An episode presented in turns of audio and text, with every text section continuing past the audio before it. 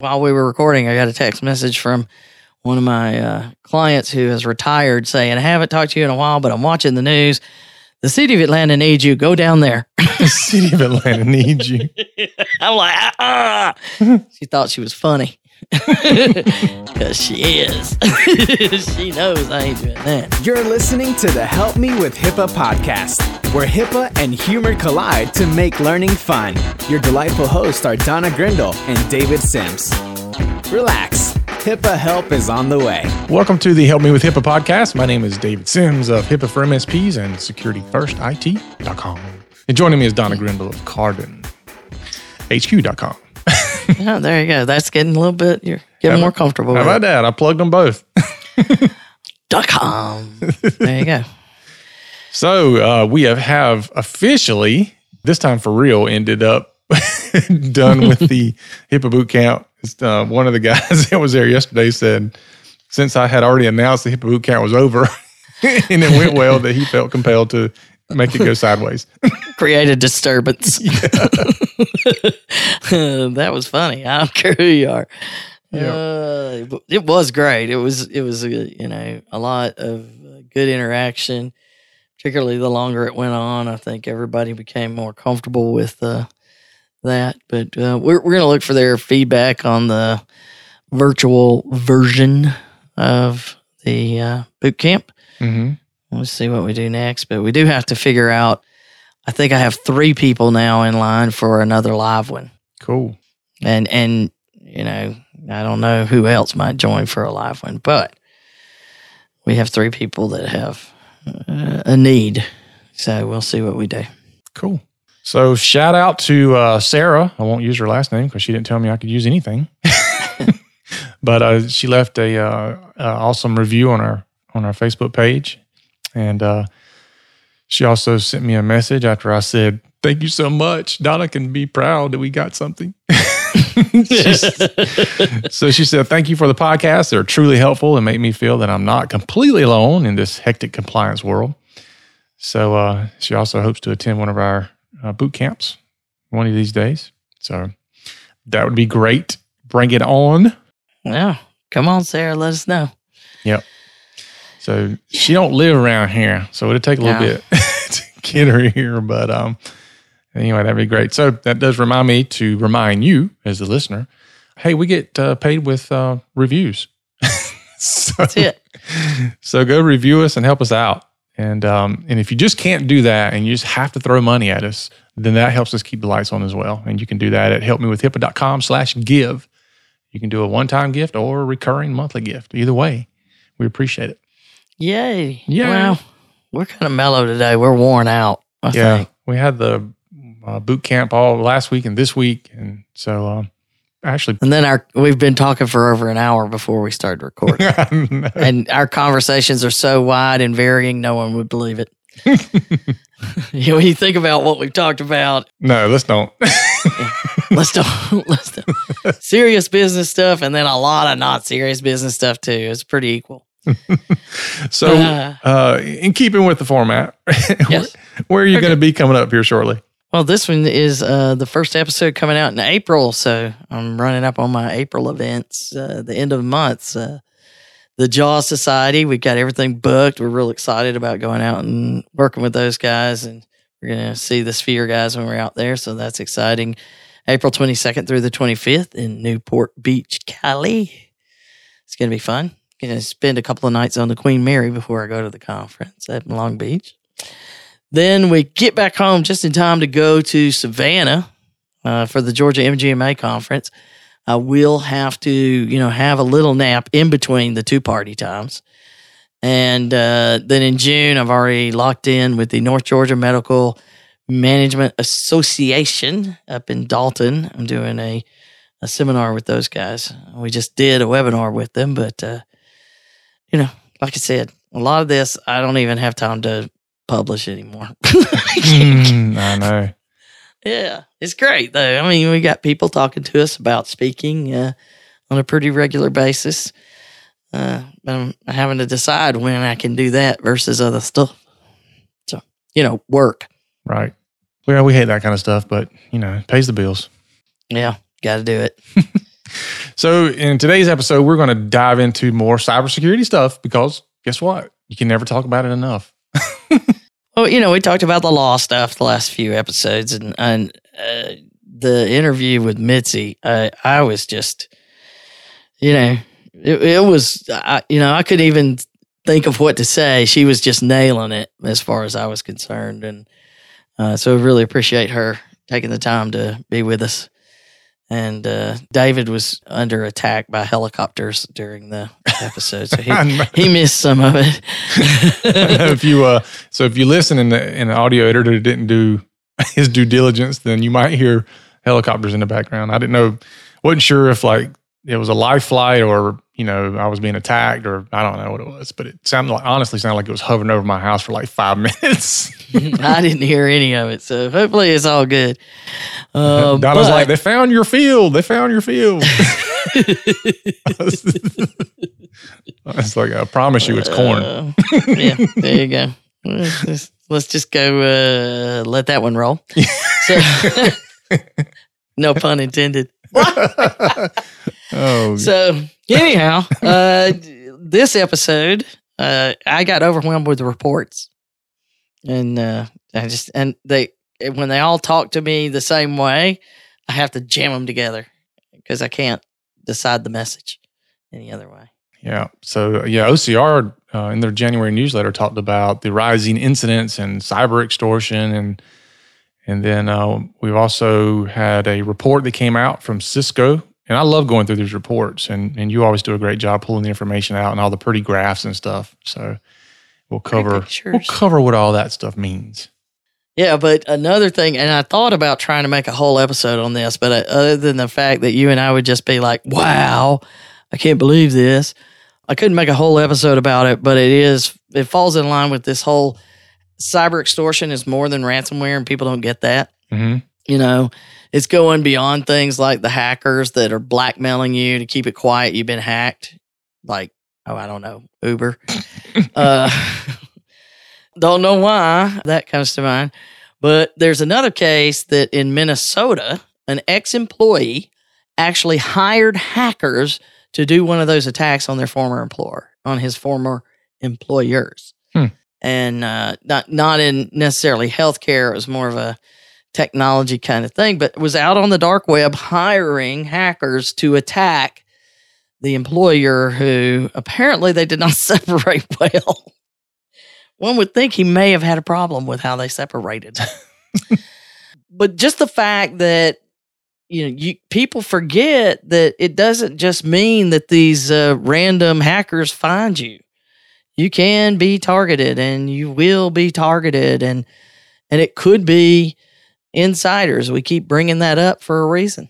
Well, speaking of being targeted and late breaking news, what's going on in your area? Well, the ATL, good Lord, breaking news, Atlanta's under attack.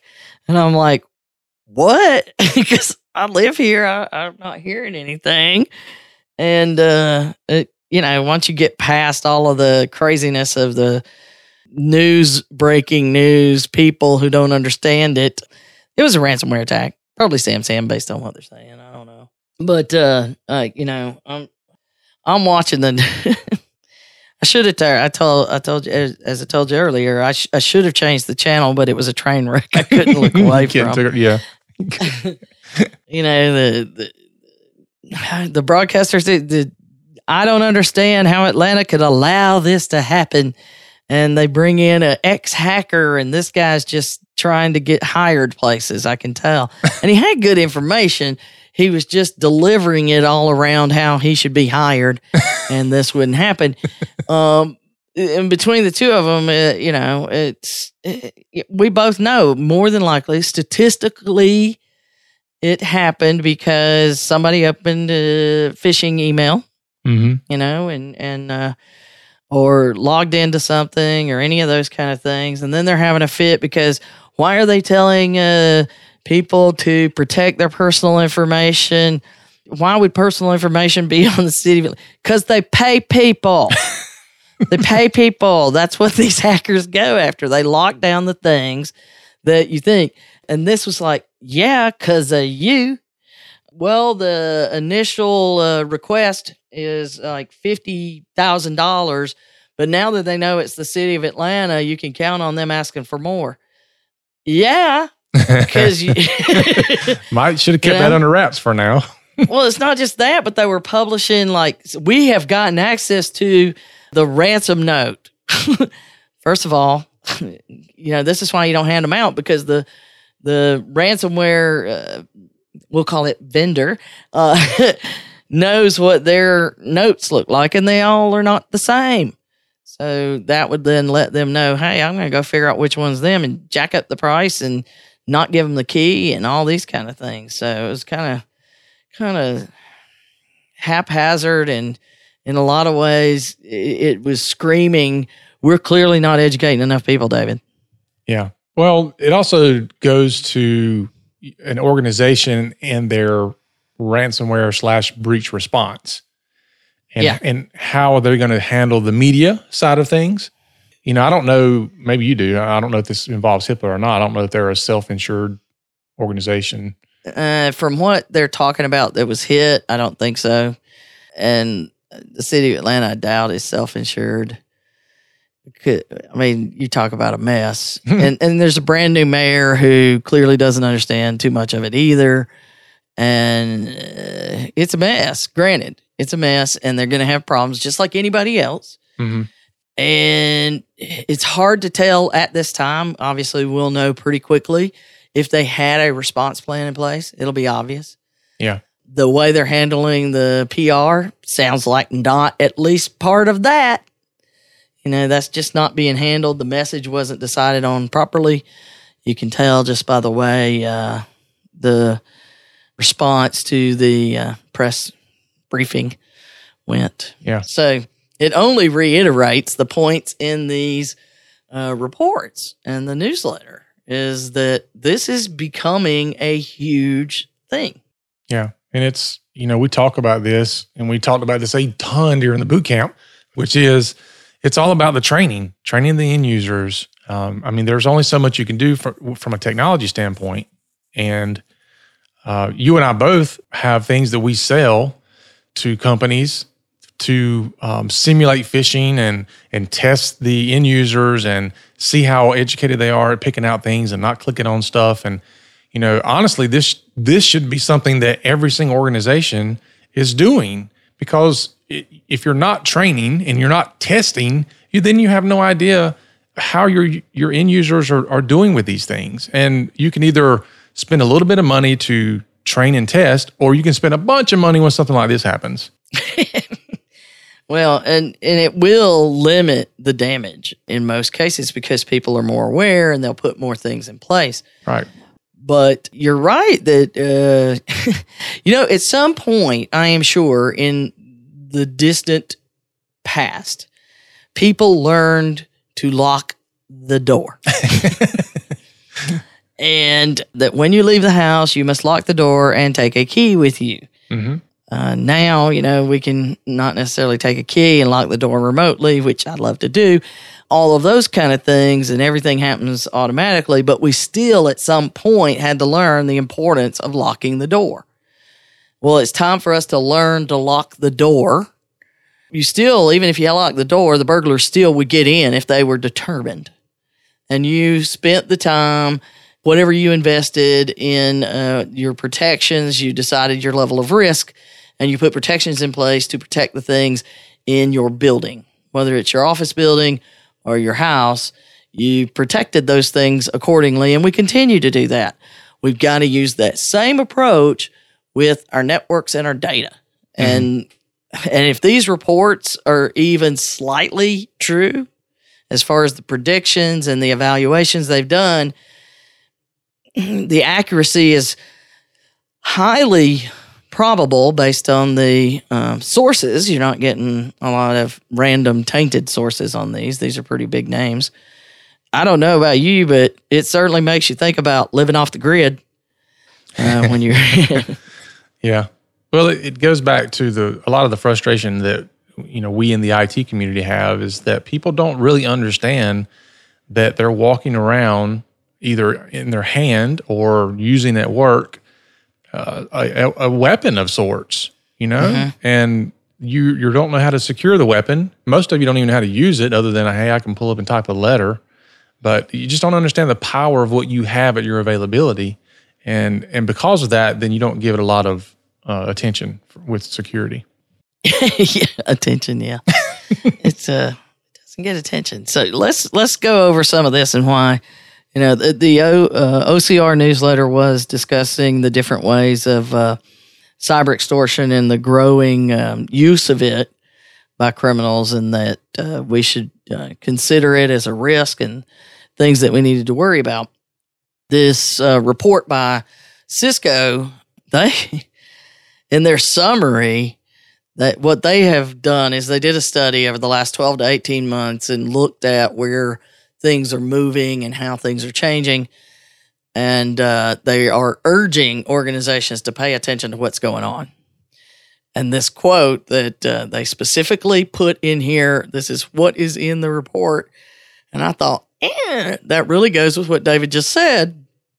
By dismissing what seem like distant campaigns or allowing the chaos of daily skirmishes with attackers to consume their attention, defenders fail to recognize the speed and scale at which adversaries are amassing and refining their cyber weaponry.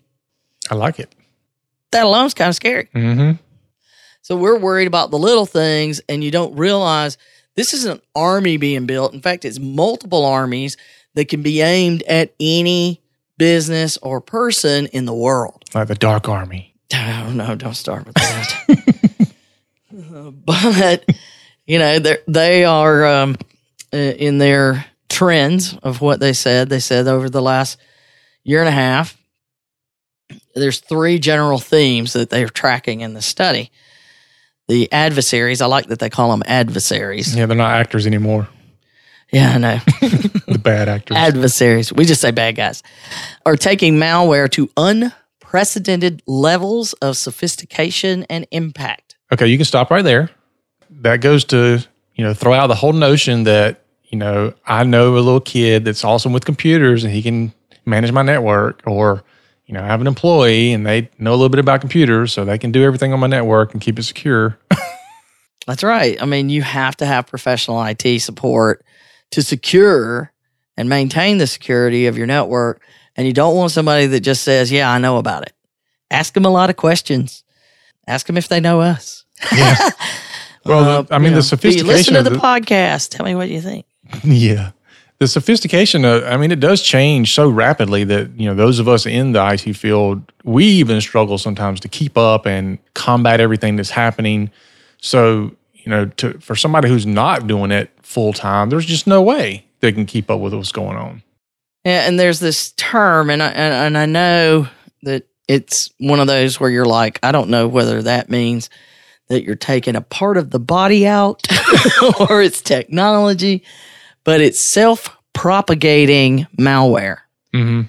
And basically what they've been able to do is turn those malware programs, the malicious software programs, into robots that go and attack on their own. Think of it that way. I mean, it's not exactly it, but it's like all the robot needs is a little door that it can get in, and then it replicates itself to attack you. And finds its own victims, if you will. And so now they just release these robots out into the ether, and these things are beginning to self-propagate, and maybe they'll get in a fight or something. I don't know. But that is the scariest part, that level of sophistication. And then, of course, the impact is because they can do this, they're able to have a much bigger impact in their victims' technology. So, and in their point there, they're becoming more adept at evasion and weaponizing cloud services and other technology that's legitimate. So they're encapsulating their little bad boy stuff in the middle of a bunch of good stuff. Mm-hmm. And you can't tell that it's in there. And they're using the word weaponizing. Uh-huh.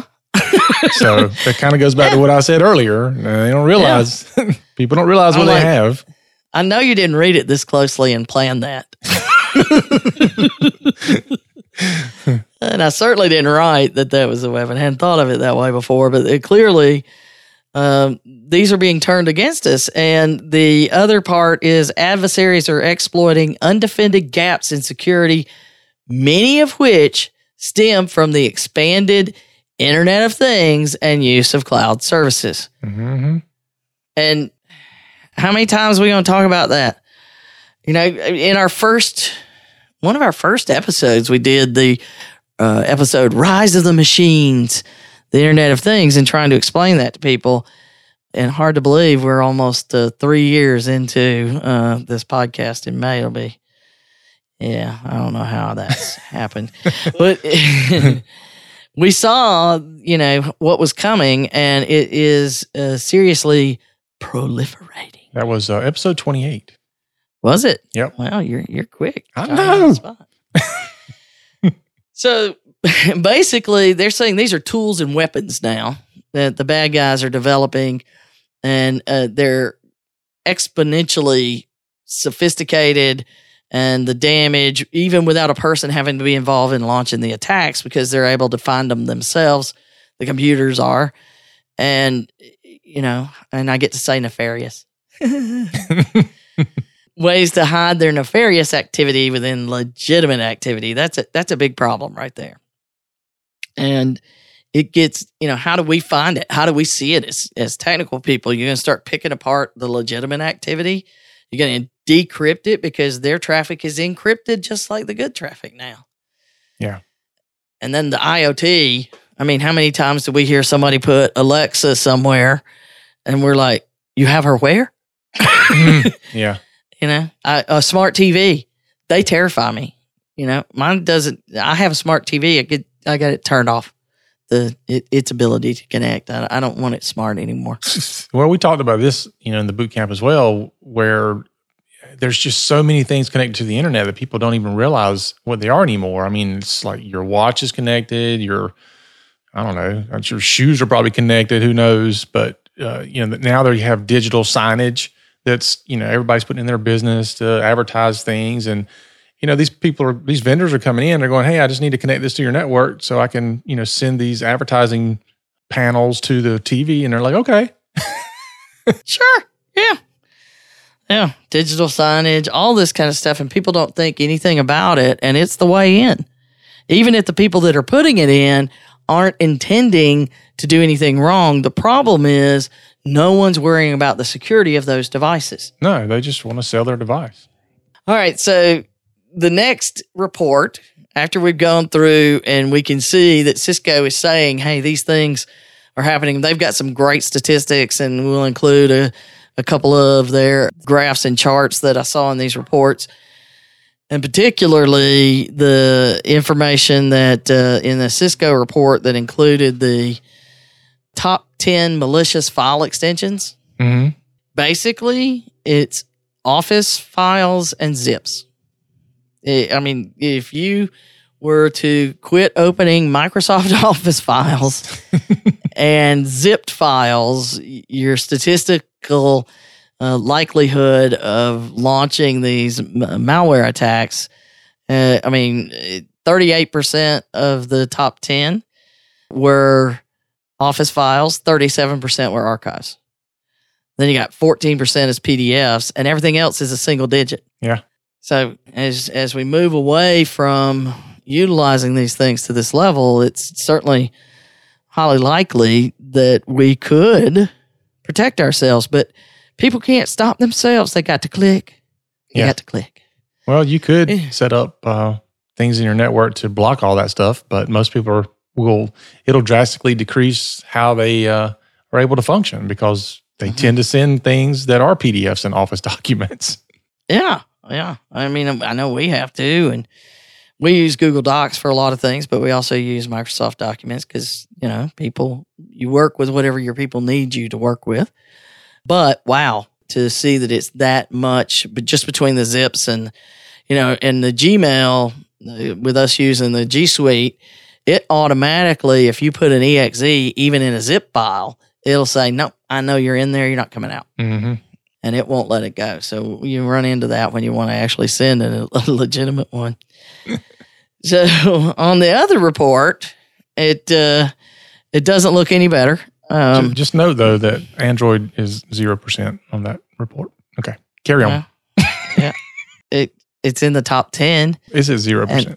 And so is Apple. I know. Apple's above Android by 2 spaces. In the 0% list. Okay. That helps me out there. Go ahead. Yeah, I know. That helps you. I know. You feel so much better. Okay. I got Oreo this morning, by the way. Carry on. Okay. Yeah. Moving right along. But on the next report, this is one on global megatrends. Blah, blah, blah, blah, blah. And what they say are the 7 megatrends that are problematic for the state of cybersecurity over the next 3 years. So Cisco is looking at what's been going on and what they see transpiring.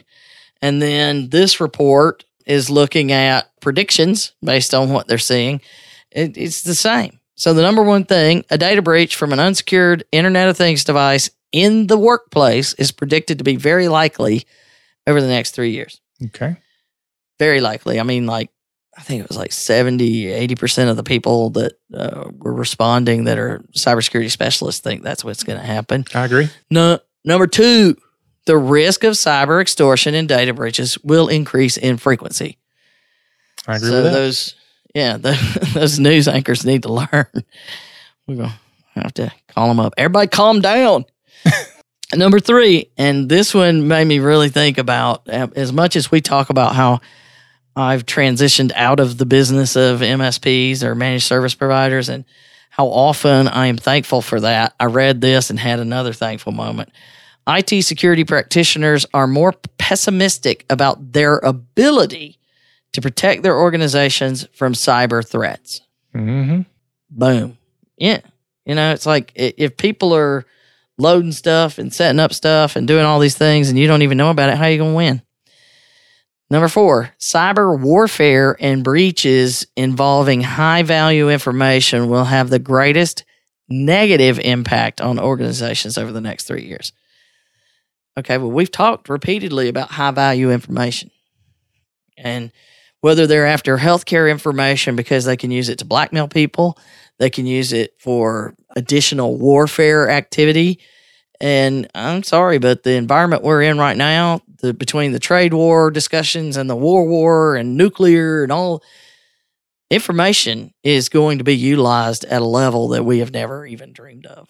Yeah, but one of the issues, though, is what we know is high-value information. Some of the people who own that are like, I don't have anything anybody would want. Why would they be messing with me? Yeah. If you're doing that, you're part of the problem in a bigger way than you ever dream. Mm-hmm. Because you're either part of the problem by being utilized as an attack mechanism because your systems are part of those robots and all of those other things that are going on, or you're just laying it out there for those people that unfortunately have trusted you with their data to give it away. Because if you're not fighting now, you're not going to keep up. Give it away. Give it away. Give it away now. It's a BOGO. Number 5, despite the growing cyber threat, cybersecurity is not considered a strategic priority. Mm-hmm. Amen. Exactly the same thing that Cisco's saying. Mm-hmm. And we see it as a problem. Boards of directors are not engaged in the oversight of their organization's cybersecurity strategy. Because they don't understand it. Handle it. Yeah, they just don't understand it. So, it's kind of the same problems we're seeing with some of the laws that come out, right? The people that pass in laws, they have no idea. They don't understand any of it, and they're passing these laws, particularly Georgia. They're not passing them. They're, as Mitzi said, it's being political folly. Yeah, that's true. In a lot of cases. But still, it's political folly that clearly you don't understand. If you understood, that wouldn't even be a realistic political folly. You're going to tell all these businesses they're out of business? I mean, come on. So then we get to number 7. Companies will have to spend more to achieve regulatory compliance and respond to class action lawsuits and tort litigation. Mm. Well, we know that because the previous two tell you they're not spending anything on cybersecurity in the beginning, and regulatory compliance is all about securing things. Right. So if they would spend a little bit of money on number 5, they wouldn't have to spend as much money on number 7. I know. So, if 5 and 6 were happening, 7 would go away. Right. They're spending more because they haven't spent very much at all on worrying about cybersecurity. And then that's also because you haven't worried about cybersecurity, creating these class actions and the tort litigations and all those things that are happening. So you're spending more on that. And it's in so many ways self-inflicted wounds. You're taking that computer that makes phone calls and shooting yourself in the foot with it. So, but they did say that they thought some things would get better over the next 3 years. Well, sort of. If you, it's going to get so bad, things will have to get better. Is what they're saying. Well, some truth to that. As the threat landscape worsens, organizations will increasingly rely on the expertise of the CISO, which is the Chief Information Security Officer. Thank goodness, finally. Yeah, they're going to have to rely on somebody that understands security. Our job is often to be that translator between those boards and decision makers and the security people. We actually can speak both languages pretty well. And often just being able to translate what the tech people are trying to get across, because they are horrible at presenting their point and getting it across in a manner that actually makes sense to the management team. If we can bridge that gap, it's huge. And that's where we need to get, is where we can rely on that expertise. Yeah, well, another part of that, for the people who are outsourcing the IT, so I'll get on my soapbox. There you go. Is that, we as security IT vendors, we're trying to keep organizations safe and secure, and we often get pushback. I'm dealing with this week with a client who doesn't want antivirus. Because how could you not want antivirus? I don't even go into it, but it's not convenient. It's slowing systems down supposedly, and all this, and there's a pop-up that comes up once a day, and that's annoying. So they don't want it, and that's just basic stuff. But security's not optional. Rule number 2. You tell them you're violating rule number 2, right? And it's just stuff like that. I will be thrilled to death when I don't have to have an argument with somebody when you're trying to do everything in your power to protect them from these things. Yeah, yeah. It gets hard because you got so many people that are wanting you to help, and then you end up in these kind of it's like you just throw your hands up, but at the same time you don't know what to do. Mm-hmm. Okay, so number 2 of the things that will get better, cybersecurity governance practices are expected to improve. Well, of course they'll have to.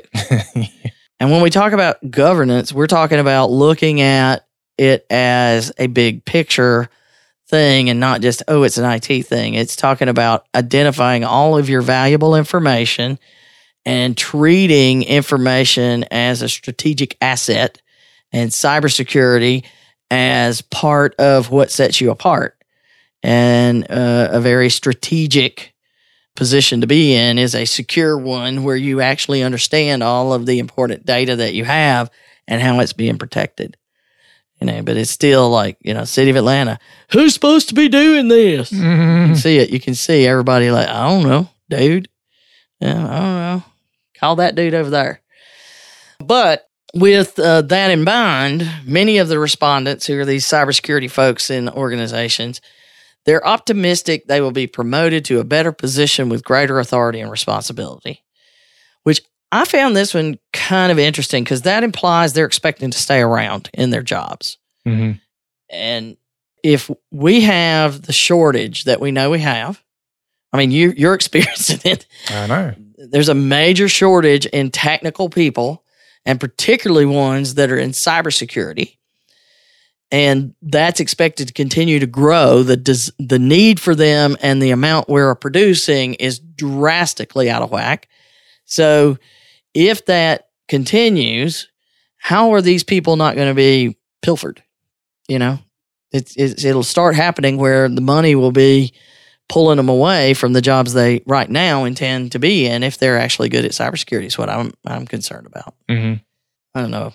Yeah, we'll see. But I thought that was interesting that it seems they're planning on sticking around, but maybe they think that they're going to get promoted by going to another company. I don't know.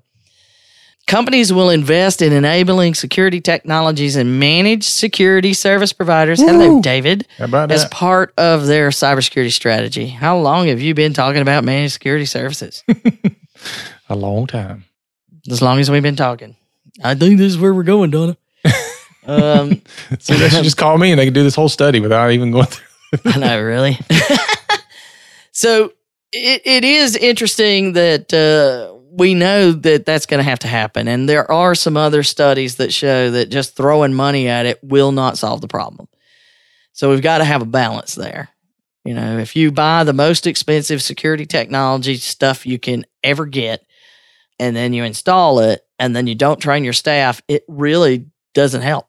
The most helpful thing is extensive training from most of the studies that we've seen. You can have it in combination with other things and make it very helpful, but just throwing money at it's not going to fix it.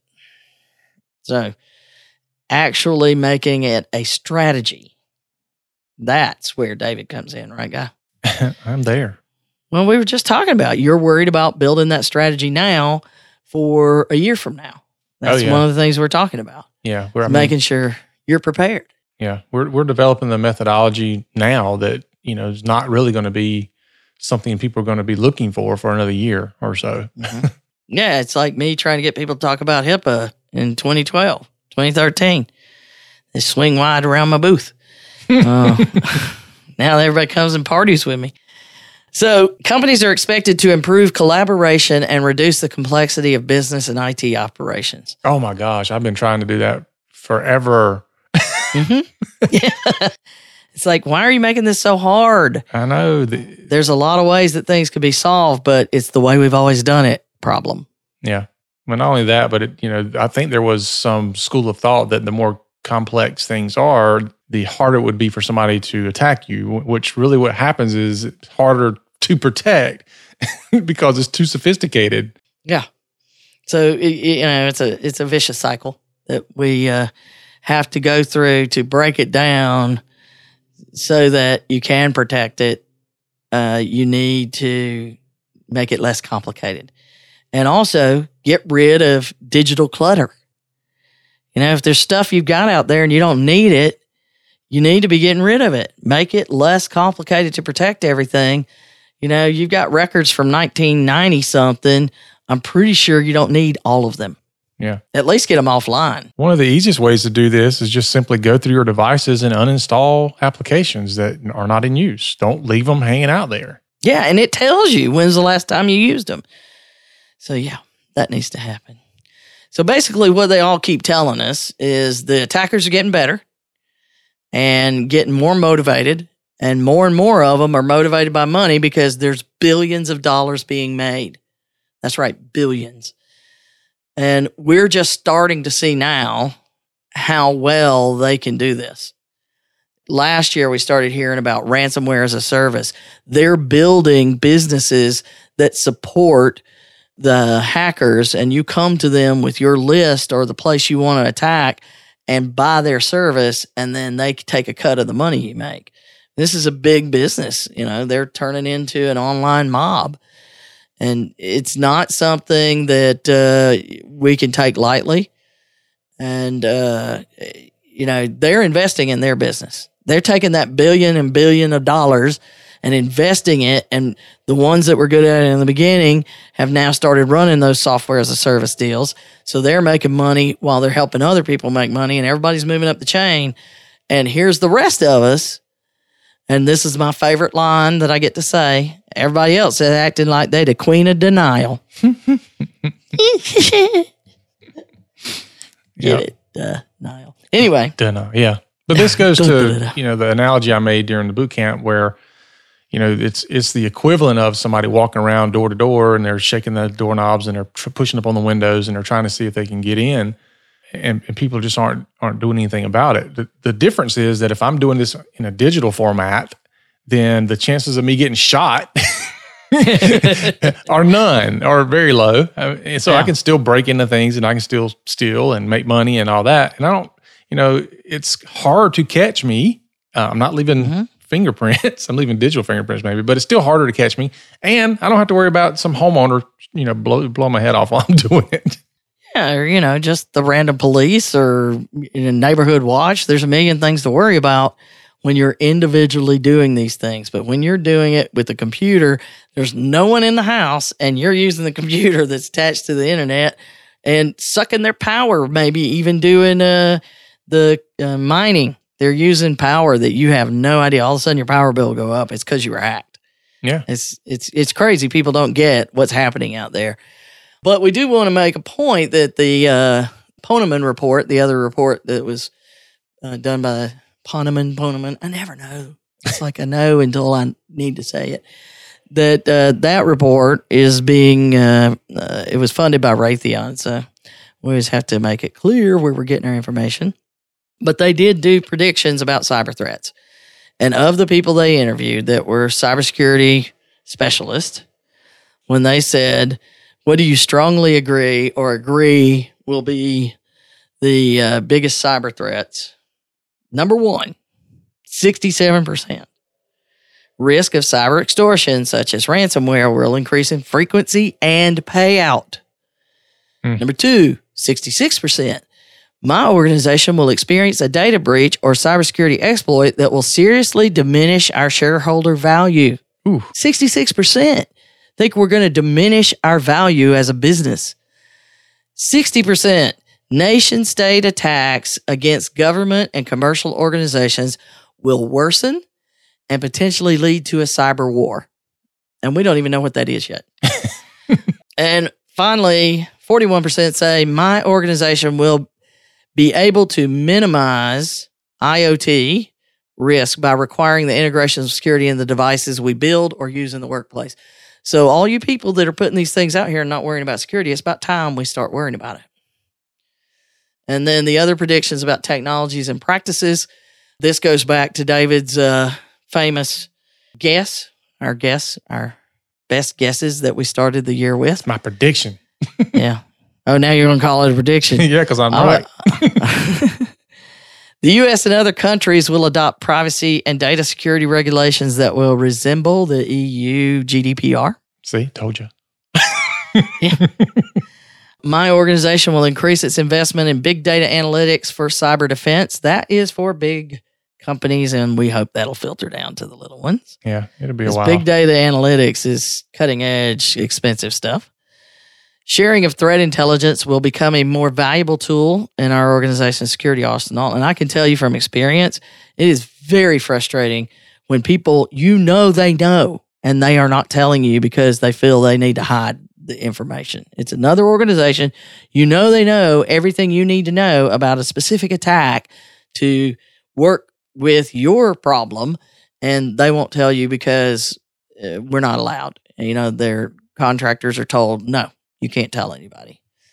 My organization will increasingly rely upon managed service providers to help improve its security posture. Booyah. Booyah. There you go. Mr. Sims is a happy man. So these are all things that we talked about before, but clearly the message is not getting through between watching the broadcasters on the news. I'm still astonished at the lack of understanding about such a major problem that we've been talking about now since 2016, unless they were just pretending to be that, to get in touch with their viewers who didn't understand. That can also happen. But anyway, we got that. I mean, clearly we don't have the luxury of moving on to other topics because people aren't listening. All of these studies say the same thing. People better be paying attention. This is going to get worse. It's not going to get better. Well, as you said, it'll get worse before it gets better. Some things will improve, but how much damage is going to be done before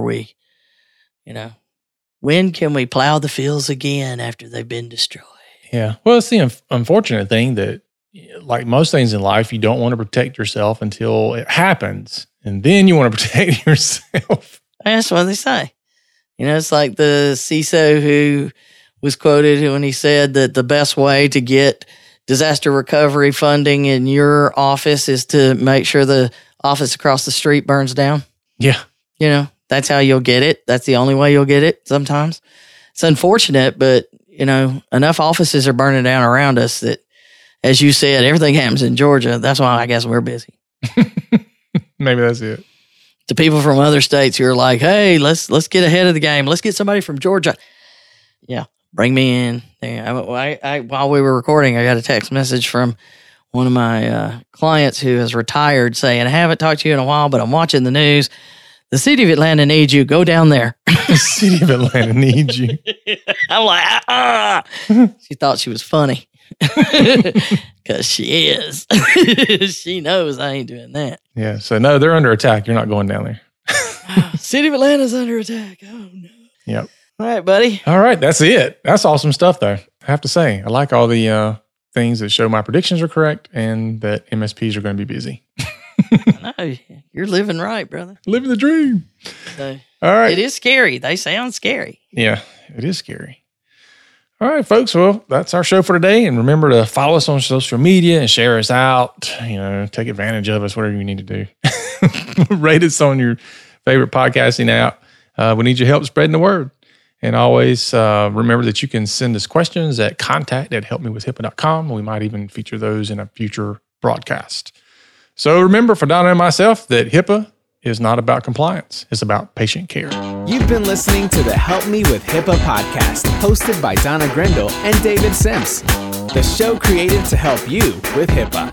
For more information or to ask us a question, visit our website at helpmewithhipaa.com. Neither Donna Grendel or David Sims are attorneys, and they do not offer binding legal advice concerning regulatory compliance.